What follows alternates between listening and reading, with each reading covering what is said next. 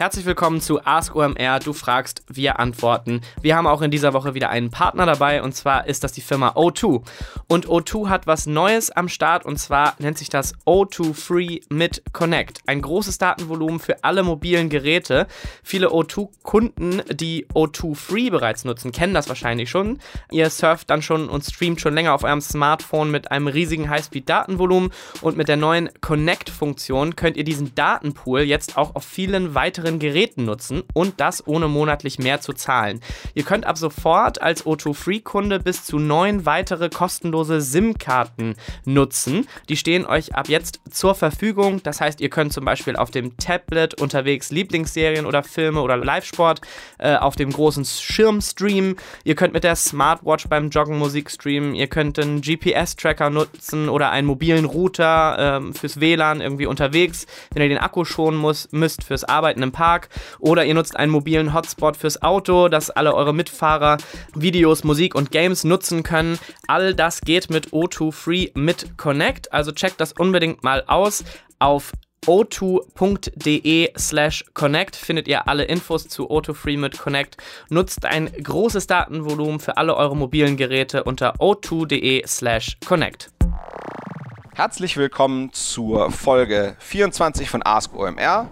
Ich bedanke mich wie nicht selten bei der Erarbeitung der Antworten zu euren Fragen bei Kai Rieke aus Berlin, einem unheimlich guten Interim-CMO, äh, den ich sehr als Freund schätze. Und genauso sehr schätze ich auch als Freund den Erik Siegmann von Digital Forward, einer Online-Marketing-Strategie-Boutique aus Hamburg. Viel Spaß, los geht's!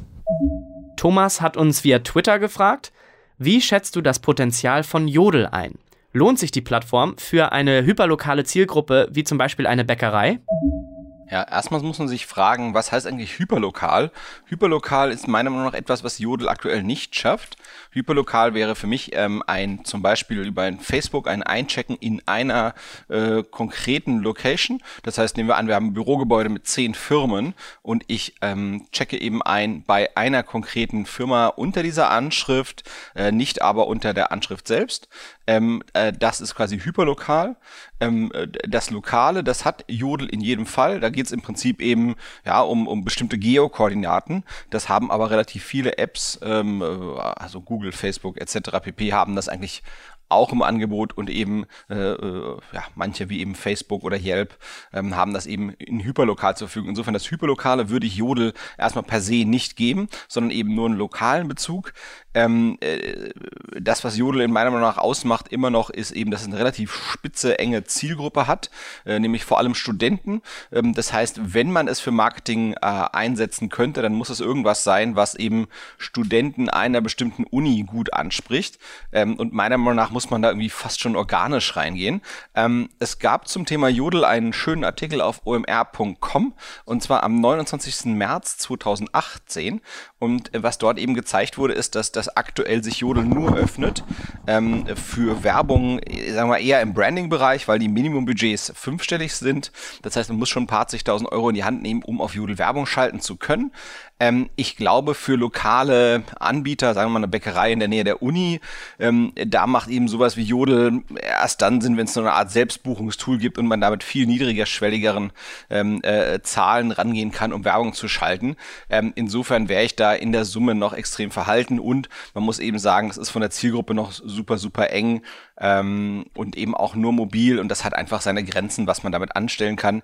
Insofern ähm, äh, zurücklehnen, beobachten und schauen, ähm, ob es von diesen Direktbuchungen irgendwann mal hingeht zu einem, ähm, äh, sagen wir mal, Self-Service, also einem Selbstbedienungswerbetool und dann kann das vielleicht für lokale Anbieter, bei denen die Zielgruppe zur aktuellen Zielgruppe von Jodel passt, vielleicht mal spannend werden. Manfred fragt wahrscheinlich absichtlich etwas provokativ, warum haben eigentlich so erschreckend viele Werbeagenturen überhaupt keine Ahnung von Digitalmarketing? Ja, also ich vermute mal, hier ist äh, wirklich konkret die Werbeagenturen gemeint. Ähm, in, der alten, in der alten Werbewelt gibt es ja ein Zusammenspiel in der Regel von Mediaagenturen und Werbeagenturen.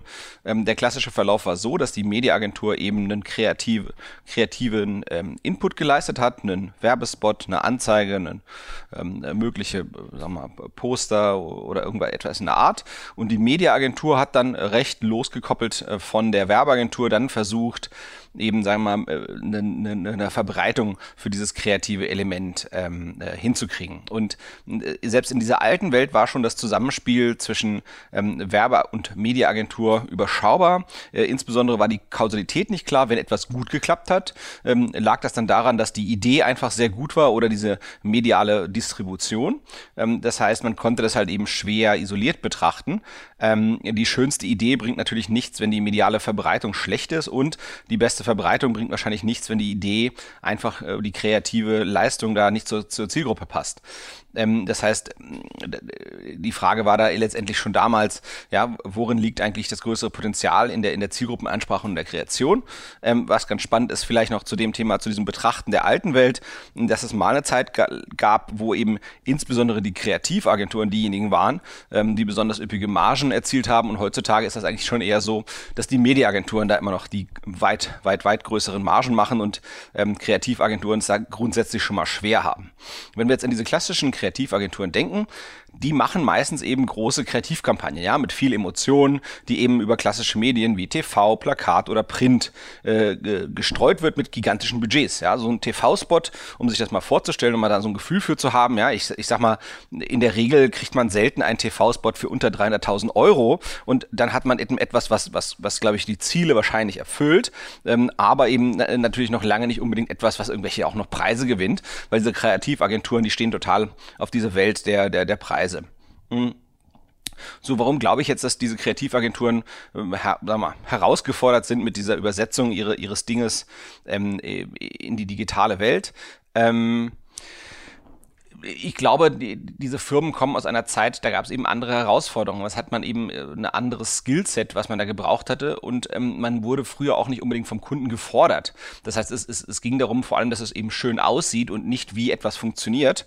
Und ähm, wenn wir jetzt an Amazon denken, dann wissen wir eben, dass manchmal etwas nicht so schön aussieht, aber extrem gut funktionieren kann. Das heißt, die Agenturen haben sich vielleicht historisch sehr überflächlich ähm, orientiert und vielleicht eben vor allem äh, darüber nachgedacht, was gefällig ist ähm, und gemessen wurde im Prinzip, ob es gut klappt. Ähm, äh, vor allem mit irgendwelchen Umfragen. Das heißt, man hat jetzt gefragt, äh, man hat einen äh, Spot gemacht, einen TV-Spot, und dann hat man den mit der Zielgruppe getestet in so einer Art Panel und hat man die gefragt, Mensch, wie findet ihr das? Ja, vorher, nachher, zwei, drei verschiedene Spots und dann wurde eigentlich das Ganze irgendwie übergeben in Form von einer Staffel an eine Mediaagentur und hat das dann rausgefeuert, nachdem vorher getestet wurde, ob und wie gut das in der Zielgruppe ankommt. Und danach wurde eigentlich nicht mehr gemessen. Und wenn wir jetzt über den Performance- und klassischen Online-Marketing-Bereich nachdenken, der hat natürlich ja, sag mal, viel höhere Ansprüche an, an, an die Auswertung, ähm, als das eben aus dem, aus dem Offline-Bereich bekannt war. Ähm, das ist natürlich schwierig, ja, wenn, wenn, wenn, ja, insofern, man, man kann sich da leicht vorstellen, äh, warum da eben Herausforderungen entstehen, ja. Also, äh, es gibt natürlich auch die Kehrseite, das heißt eben, dass Performance-Marketing-Agenturen, die man vielleicht auf irgendwelche kreativen Themen ansetzt, dass die eben auch nicht so schaffen, dort zu leisten, weil die eben, ja, ihre, ihre Schwerpunkte, ihren Fokus ähm, woanders haben. Ähm, dann manchmal sieht man eben auch nochmal so Versuche, ähm, dass man mit so einer Lead-Agentur oder eben auch in-house versucht, die Branding und die Performance-Agentur integriert zu steuern. Ähm, wenn jemand schafft, diese, sagen wir mal, Welten zu überbrücken, dann sind das tendenziell immer Onliner. Das heißt, ist eben ein Online-Händler äh, seine, sein Performance-Marketing eben gut gesteuert bekommt und dann eben schafft, die Branding-Bemühungen, die, die sie machen, ähm, halbwegs gut abzustimmen auf den Performance-Marketing-Bereich. Aus dem Offline-Bereich stammende Werbetreibende, die das sehr gut machen, sind mir zumindest so aus dem Kopf nicht bekannt. Ähm, was vielleicht noch spannend ist, zu gucken, was kann man eigentlich so Kreatives im Digitalbereich machen. Ich glaube, es gibt schon große Unterschiede zwischen so einem TV-Spot und einem Online-Banner, was man entwirft. Es gibt einfach diesen Optimierungsgedanken als Unterschied. Das heißt, im Offline, wie gesagt, eben dieses Testing, Recherche und Zielgruppenbefragung, bevor eigentlich äh, sozusagen der TV-Spot läuft.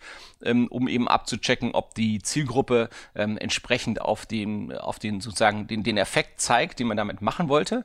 Und im Online-Bereich gibt es halt diesen unendlichen Optimierungswillen. Ja, das heißt, man, man entwirft ähm, etliche verschiedene ja, Bildmaterial, äh, man testet das, man, man steuert nach immer wieder. Ähm, und es geht eben nicht darum, sich mit einem schönen Bild zufrieden zu geben und dann eben zu sagen, Mensch, dann ist Blackbox zwischen Ursache und Wirkung, sondern mal zu gucken, hier, äh, was schmeißen wir rein, wie können wir gucken, dass wir die, die Deliverability anders machen, dass, dass wir eben anderen Leuten diese Inhalte zeigen, einerseits und zum anderen, welche, wie kann man das eben noch ausdrücken, was wir eigentlich zum Inhalt haben. Insofern, ich würde da ungern äh, Schuldzuweisungen machen. Ich glaube, ähm, es gibt halt unterschiedliche Stärken und Schwächen und äh, in meinen Augen äh, ist genauso eine gewisse Blindheit der Performance-Marketing-Welt für die Branding-Welt vorhanden.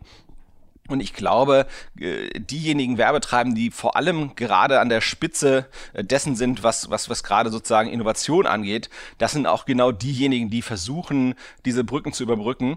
Ähm, und ich glaube, wer, wer das schafft, der wird ganz, ganz weit vorne mitspielen. Ähm, man sieht solche Sachen manchmal im Content Marketing, wo eben Kampagnen äh, passieren, die sowohl aus den Performance, also aus den Vertriebsbudgets heraus finanziert werden, als auch parallel aus den, aus den Branding- und Markenbudgets heraus. Ähm, das sind, glaube ich, die extrem erfolgsversprechenden Beispiele, diese, die sozusagen, ja, diesen Brückenschlag da zu schaffen. Ähm, das ist eine Herausforderung für sozusagen beide, beide extremen Pole und ähm, die können alle noch viel und miteinander äh, lernen. Die nächste Frage aus dem SEO-Bereich kommt von Alex. Gibt es neben manuellen auch algorithmische Google Penalties? Und wenn ja, wie erkennt man diese? Wie kann man rausfinden, aus welchem Grund man algorithmisch abgestraft wurde? Und angenommen, man hat die Ursache gefunden, wie lange dauert eine Recovery? Ja, Alex, es gibt in jedem Fall beides, also manuelle und algorithmische Abstrafung, Penalties bei Google. Ähm, die sind sehr einfach zu unterscheiden, weil bei den manuellen Abstrafungen bekommt man eine äh, Meldung in der Google Search Konsole und bei Algor algorithmischen ist das nicht der Fall. So, das heißt, man kann sich jetzt eben fragen, okay, wie kann man die eigentlich erkennen? Was sind so die Ursachen und wie muss man, ähm, was muss man eigentlich tun, um da wieder rauszukommen? Das Erkennen, das ist tatsächlich äh, heutzutage äh, recht schwierig geworden. Ähm, das war früher deutlich einfacher. Da gab es eben einen äh, Abfall ähm, der, der, der Suchergebnisposition ähm, und dann konnte man da eigentlich ja, recht gut gezielt graben. Ähm, insbesondere war das einfach, wenn solche Sachen wie Panda oder Penguin passiert sind, dann wusste man nämlich relativ klar, hey, Panda ist jetzt gerade eingetreten, da gab es ein neues Update dazu. Ähm, das heißt, es ist irgendein Content-Thema oder Penguin wusste man eben, okay, hat irgendwas mit Off-Page, mit Links zu tun. Ähm, insofern war das dann eben relativ klar. Heutzutage sind es eben irgendwelche komplexen, nicht näher erläuterten äh, Core-Updates, also äh, Updates am Kern des Suchmaschinenalgorithmus. Das heißt, wahrscheinlich ist es eben eine Vielzahl von Dingen, äh, von größeren Veränderungen, die von einmal abgespielt werden ähm, äh, und Teil des, des Kern Algorithmus werden, äh, im Unterschied zu den äh, kleinen kontinuierlichen Veränderungen, die immer wieder gemacht werden. Ähm, was auf jeden Fall hilft, wenn man äh, versucht, sowas zu erkennen, äh, ist äh, zu untersuchen, ist das eigentlich etwas, was die, auf die ganze Seite zutrifft, auf bestimmte Verzeichnisse zutrifft, auf bestimmte Seitentypen. Ich sag mal im äh, E-Commerce-Umfeld, vielleicht trifft etwas nur auf die einzelnen Produkte äh, zu oder es trifft etwas auf die Kategorieebenen zu oder auf irgendwelche konkreten Filter innerhalb eines Online-Shops oder sowas. Ähm, oder geht es eben nur auf einzelne URLs. Und dann muss man eigentlich eben eher gucken, ähm, dämmert das runter oder, oder, oder geht da von einmal viel weg. Also das Problem ist an diesem Erkennen, ähm, das hat leider eben viel mit Erfahrung zu tun und ähm, äh, da, da sind eben Leute, die in Agenturen arbeiten, die häufiger mit solchen Herausforderungen konfrontiert sind, ähm, eher die richtigen, ja, Go-To-Personen, um sich mit sowas auseinanderzusetzen. Da findet man dann eher Fachleute, auf die man zugreifen kann. Da hat so ein bisschen sozusagen der Agenturmensch im Unterschied zum Inhouse-Menschen ähm, häufig einen Vorteil, weil ihm sowas eben öfter mal über den Weg gelaufen ist. Ähm, in, in meiner Erfahrung nach äh, hat das eben ganz viel damit zu tun, ähm, wie viel man sich mit dem Thema auskennt, wie häufig, wie häufig ähm, äh, man äh, ja, Kunden oder, oder anderen äh, Webseiteninhabern äh, herausgeholfen hat an so einer Situation. Äh, wer da jemanden einen, einen Helfer sucht, kann ich gerne anhauen und ähm, ich gucke, ob ich da jemand passendes empfehlen kann. Hm, dann ist die Frage, was sind eigentlich die Ursachen? Ähm, in meinen Augen hat das eben häufig heutzutage mit Schwellwerten zu tun. Ähm, mal ein Beispiel, ähm, äh, man baut irgendwie ein neues Element rein, um irgendwie interne Verlinkungen innerhalb der Seite zu verbessern und haut dann eben eine ganze Menge Keywords in interne Links und kippt damit irgendwelche internen Linkstrukturen und von einmal ja, findet Google irgendwas zu spammig oder irgendwie sowas in der Richtung und zack, hängt man da an irgendetwas drin. So, und dann kann man eben gucken, okay, was habe ich da eigentlich verändert zu dem Zeitpunkt, wo es halt anfing runterzugehen. Ja, kann man seinen Change-Logs nachgucken und seine internen keine Ahnung, äh, äh Ticketing-Tools, wo eben die EDV, die, die IT-Abteilung eben hoffentlich äh, vermerkt, was wie wo wann am, am Online, am Live-Produkt verändert wurde. Und dann kann ich gucken, eben von dort aus ein bisschen Reverse Engineering gucken, versuchen zu verstehen, was hat sie eigentlich getan. Oder ein Klassiker ist irgendwie auch, man, man, man hat irgendwie eine bestimmte Menge Seiten indexiert, äh, mit denen man versucht sozusagen, um gute Positionen bei Google zu kämpfen. Und dann läuft das und dann fängt man da an, eben immer mehr und mehr und mehr reinzuballern und die durchschnittliche Qualität der Webseite mit der man innerhalb von Google um gute Rankings ähm, konkurriert. Die fängt an zu sinken und sinkt dann eben unter Schwellwerte, wo eben Google dann die Gesamteinschätzung der Seite gegebenenfalls äh, ins Negative kippt. Das sind so Ursachen, die eben, ja, sagen wir mal, dazu helfen können. Wenn man, das ist die gute Nachricht, wenn, wenn man erkennt, was die Ursache ist, dann müsste eigentlich die, die, die Recovery, also das Wiedererholen nach dem Zuschlagen einer algorithmischen Penalty sehr schnell gehen, denn äh, was eben im, im Kernalgorithmus ähm, der Suchmaschine drin ist, das wird ja quasi äh, ja, täglich, je nachdem, wie populär und groß die Seite und wie wichtig sie ist, gegebenenfalls auch mehrmals täglich neu evaluiert. Und das ist eben das Positive, das ist eben äh, im Unterschied zu Penguin und Panda, die es eben gab, wo man teilweise Monate oder sogar Jahre auf das nächste Update warten musste, bis man dann wieder sozusagen ähm, ja, ein, ein, ein Neuberechnen der eigenen äh, Werte äh, abwarten musste, gegebenenfalls. Und ähm, ähm, aktuell ist es eben so, wenn man wirklich was Algorithmisches erwischt hat, man findet das äh, raus, was das ist, man behebt das, dann kann man eigentlich sehr, sehr zügig, also ich sag mal eher in, innerhalb von Tagen äh, mit einer Verbesserung des Ganzen rechnen. In die Show Notes packe ich euch noch zwei schöne Artikel. Den einen von Systrix aus Bonn, wie man äh, verschiedene Arten von Penalties äh, äh, erkennt. Und das zweite ist von Wright, äh, Wright mit Y äh, von Markus Tandler, den ihr aus dem OMR-Umfeld in jedem Fall kennen müsstet. Die haben auch einen ziemlich guten Artikel zu verschiedenen Typen von ähm, manuellen Maßnahmen und algorithmischen Maßnahmen. Das war die Folge 24 von Ask OMR. Mein Name ist André Alper. Folgt mir gerne bei Twitter. Mein Handle bei Twitter ist @andrealper, ganz einfallsreich. Insofern könnt ihr mich fast nicht verpassen. Und ansonsten, wie immer, die freundliche Bitte, Fragen einzusenden. Je mehr wir verschiedene Fragen äh, im Pool haben, je besser können wir einen bunten Mix für euch zusammenstellen, damit es für alle breit relevant bleibt. Bis bald. Tschüss.